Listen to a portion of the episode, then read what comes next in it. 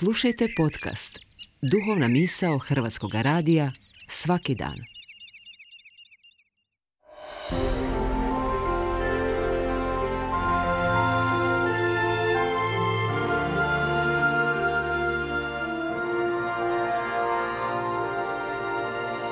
Duhovna misao. Urednica je Blaženka Jančić.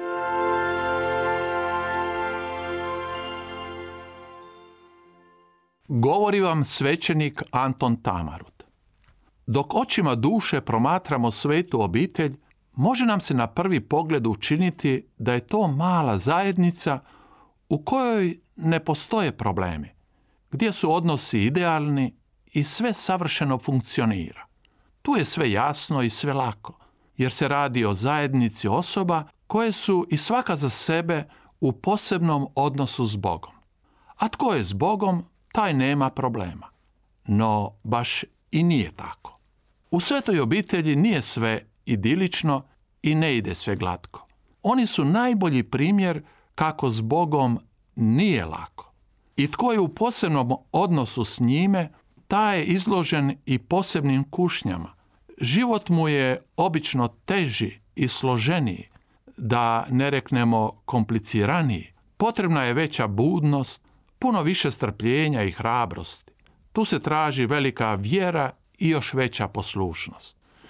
Isusovo rođenje popraćeno je brojnim neprilikama. Dogodilo se u skromnim uvjetima. Josip s trudnom ženom na putu. Doživljavaju ljudsku bešćutnost i grubost. Za njih nema mjesta u gostincu. Završavaju u štali, među domaćim životinjama. I tu Marija rađa dijete zbog kojega će morati uskoro cijela obitelj u Egipat, u izgnanstvo, jer Herod radi o djetetovoj glavi. Možemo samo zamisliti kakve su misli prolazile njihovim glavama, kakva se pitanja pojavila, kakvi se osjećali i miješali u njihovim srcima. Kako je morao biti komotan taj put, kako ugodan boravak u tuđini. Tu će situaciju bolje moći razumjeti oni koji su i sami morali bježati pred okrutnim vladarima u tuđe zemlje. Na primjeru svete obitelji najbolje se potvrđuje riječ pisma mnoge nevolje ima pravednik, ali ga gospodin iz svih izbavlja. Kada se sveta obitelj vratila iz izbjeglištva i svoje stalno boravište našla u Nazaretu, Život im je sličio životima brojnih drugih obitelji skromnog, da ne reknemo siromašnog društvenog sloja, što se već pokazalo i u njihovom sitnom daru prilikom Isusova obrezanja i prikazanja u hramu. Dvije grlice ili dva golubića. Kao i mnoge druge obitelji, iako mirne, radišne i pobožne, i sveta obitelj doživljavala je svojevrsnu krizu u odrastanju svoga djeteta.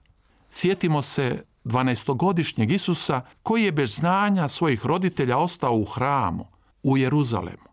Roditelji su ga morali tri dana tražiti i na kraju kad su ga našli dobili su odgovor koji nisu mogli razumjeti. Marija i Josip došli su do spoznaje da moraju nastaviti živjeti s djetetom koji nije njihovo vlasništvo. U njegovu tajnu ne mogu do kraja proniknuti. On je kod kuće kada je u hramu. Hram je njegov očinski dom, dom oca njegova. Roditeljima ne preostaje drugo nego ponizno i pozorno osluškivati što to Bog želi od njihova djeteta. Njihova je zadaća čuvati i njegovati u djetetu ono što je Bog za nj pripremio, usmjeravati ga prema Božjem, a ne prema svojim očekivanjima jer dijete nije stvoreno na sliku svojih roditelja, nego na sliku Božju. U njemu se treba ostvariti Boži život. Sveta obitelj je po tome jedinstveni uzor svim obiteljima. U njezinim se odnosima i situacijama pokazuje da je Bog uvijek na prvome mjestu. Iako s Bogom, kako reko smo, nikada nije jednostavno ni lako – s njime ništa nije nemoguće. On u svemu na dobro surađuje s onima koji ga ljube.